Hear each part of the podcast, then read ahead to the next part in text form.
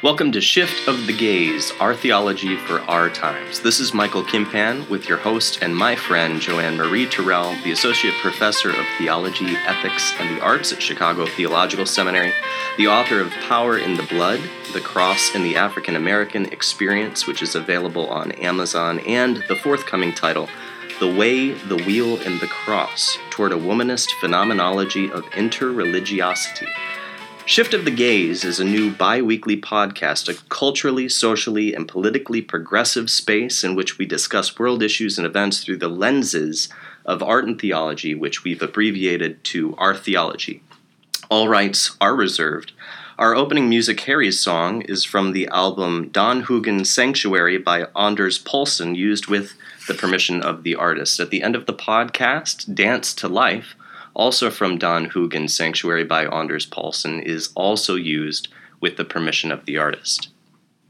The title, Shift of the Gaze, comes from the doctrine of humanity articulated by the 5th century North African bishop St. Augustine of Hippo, who, in his quest to find the origins of sin and evil, came to recognize instead the original virtue inherent in all of creation, ourselves included, and moreover, that evil is the privation or lack of virtue that humanity experiences when we shift our gaze from creation viewed through the mediating lens of an unchangeably good creator to the creation itself, which is utterly dependent on God for its identity, sustenance, and continuity. All this while facing the strictures of mortal existence the four sufferings which the Buddha identified as birth, aging, sickness, and death.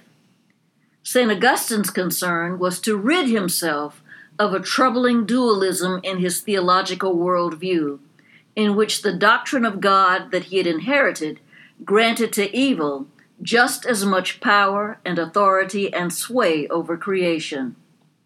Truth be told, the dualism lives on in many postmodern theologies that recognize the unyielding reality of evil. Even if we concede to St. Augustine that it has no independent substance, evil has had a long reign in human affairs, and it seems to be having the last say in the cyclical upticks of interpersonal violence, in the increase of worldwide violence against immigrants and landed folks and in various forms of human trafficking, in violence against the earth and cosmos, manifesting in disappearing coral reefs, deteriorating ozone, and melting icebergs.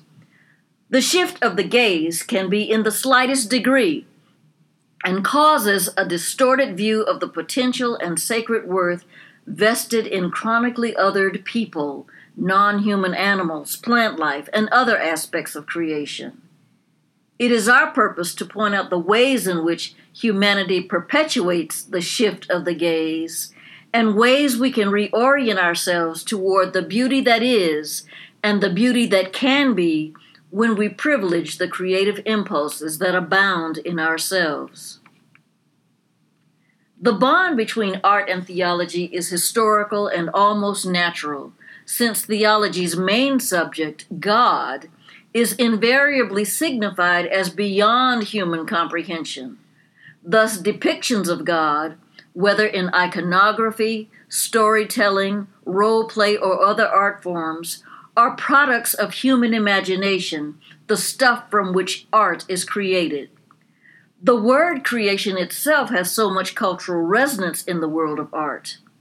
In art, as well as in the God talk of a variety of traditions, it presupposes a creator about whom or about which our approach is apophatic, at once theistic and non theistic.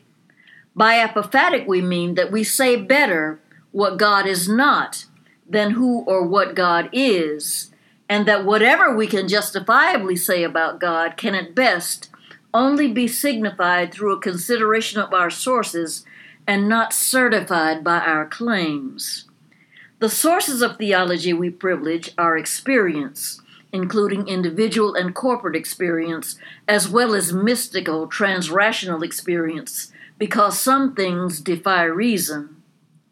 Nevertheless, reason itself, scripture from a variety of traditions, and tradition, which is not to us a dead repository of ideas, beliefs, and practices, but wells of wisdom to which we have some rights and some responsibility to resource and to contribute as well. And of these things may we be so reminded by the title of this podcast, Shift of the Gaze. We begin with a consideration of Dr. Terrell's 10 tenets of art, 10 interrelated principles that will guide our discussions, which I'll read through in their entirety for us now. Subsequent podcasts on Shift of the Gaze will continue this discussion as we explore the meaning behind these ways of thinking, specifically about art and theology, though both art and the study of the divine are both admittedly broad and general subjects in scope. On to Dr. Terrell's 10 tenets of art. The first of the 10 tenets is everyone is an artist. The second, anyone can be an artist in any medium if she or he is, or they are for our gender nonconforming friends, willing to be a beginner. Number three, art is not merely a product, but a process of letting something happen. Number four, artists let something happen by doing and not doing. Artists are practiced in letting. The fifth of Dr. Terrell's 10 tenets of art is artists move things around, whether words, musical notes, commitments, and perspectives, or paint on a canvas so that they can let transformation happen. The sixth, artists affirm the priority of story over performance, but the more practiced we are at letting the story be told through our medium, the better the performance. Seventh, Art can be utilitarian if it bespeaks alliance with life. Eighth, art, like beauty, is in the eye, ear, and heart of the beholder, hearer, and lovers. Thus, it is both the endeavor and the relationship between artist and audience that count more than the performance itself. Performance still counts. The ninth, art can facilitate or hinder prospects for authentic relationships. And the tenth of Dr. Terrell's ten tenets of art is this the artist's own capacity for transformation, resurrection, is ultimately what is being tested. Today, we launch our inaugural Shift of the Gaze podcast with this series of Dr. Terrell's 10 Tenets of Art by discussing the first Everyone is an Artist. One of the most imperative of our theological beliefs, and most certainly one shared with those coming from an Augustinian tradition, as does Dr. Terrell, and I'm admittedly considering an Augustinian reconversion myself, is the ideology that all of humanity is created in God's image, the Imago Dei as it is named, originating in the Genesis narrative, and being further bolstered by the humanity affirming prose in the 139th Psalm, where the scriptures tell us that we are, quote, fearfully and wonderfully made handcrafted masterpieces divinely created to reflect the very logos of God. Our Creator is an artist, the Christian holds, as do many believers across faith traditions, and therefore all of humanity holds the capacity, or perhaps, Dr. Terrell, you would say drive, to create. In order for us to move appropriately in our world, this is an essential theological and anthropological belief. Everyone is an artist. Dr. Terrell, why is this the first of your 10 tenets? Initially, I offered this tenet to graduate students in my AIDS and Violence course as a confidence booster, as a way of encouraging them to explore the range of their creative gifts for the purpose of generating humane, positive, and profound response to the pandemics, both to the relatively recent phenomenon of AIDS as well as to the primordial perennial nature of violence. When I made performance art a mandatory outcome of the course, the idea that everyone is an artist became essential in keeping the interest of seminarians who had come to the course expecting a more didactic or academic treatment of the subjects. The course became for them as well as for me an opportunity to address the pain of our past and ongoing experiences to seek wholeness and relief from judgment and condemnation, and to give our families and religious communities rich data from our own stories to counter the apathy, silence, and disdain for those of us who are affected and infected that come from centuries of misunderstood and mishandled religious doctrine, Christian and otherwise. I convinced them that their self presentation, from the clothes they choose to wear, their hairstyles, the makeup they use or not, the frames they select, the modulations of their voices. All these and more were indicators of their own aesthetical sensibilities. I used every gift that they knew they possessed and coaxed out those that they did not know they possessed, whether it was musical or pertained to tech savviness, carpentry or crafting, painting, acting, or generating publicity. Most importantly, I think, I affirm that as Imago Dei, those made in the image of God, they themselves were and are works of fine art, visual and performing, unfinished in the hands of their Creator, bearing impact, having usefulness in making the world beautiful as well as hospitable. I have long believed that perceiving beauty, even in the press of life, is our first duty to God. This is a very Augustinian idea, derived from his theory of original virtue, that everything that was created was created good, and perceiving the beauty and the good in all creation is a concept that I call sacramentality. I have recently come to believe that hospitality, the serving up of beauty, is every person's first duty to others and ourselves. Hospitality is the first religion. Thus, in the service of human liberation, art is everyone's work. Mm, hospitality is the first religion. That is a statement, as so many of yours are, that is profoundly theological and most certainly worthy of reflection. So, thank you for sharing uh, your thoughts and reflections around the inception of the first of your 10 tenets of art. Everyone is an artist, which of course brings us to your second tenet, and that is again, anyone can be an artist in any medium if she or he is, or they are, for our gender non-conforming friends, willing to be a beginner. In your 2011 address in Philadelphia to the Society for the Study of Black Religion's 41st annual meeting titled so God can use me, privileging the spirit of creativity in the academy. You said, as with time and skilled appropriate letting, the buried sculpture becomes a work of art, so an individual becomes an artist.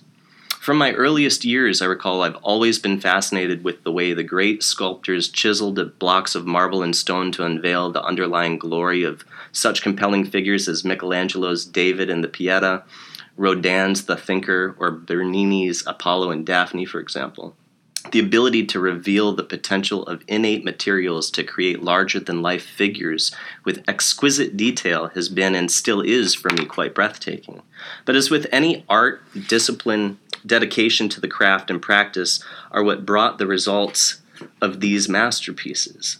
I think to when I first began to learn to play the guitar and the immense frustration I had in not knowing how to play the appropriate notes in sequence and in timing in order to play along with some of my favorite songs.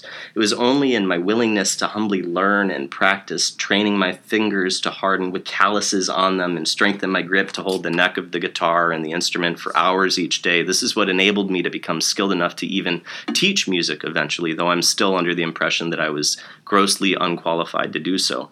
Uh, yet the principle of being willing to learn as a beginner is one that is so very evident in, in a variety of other disciplines as well.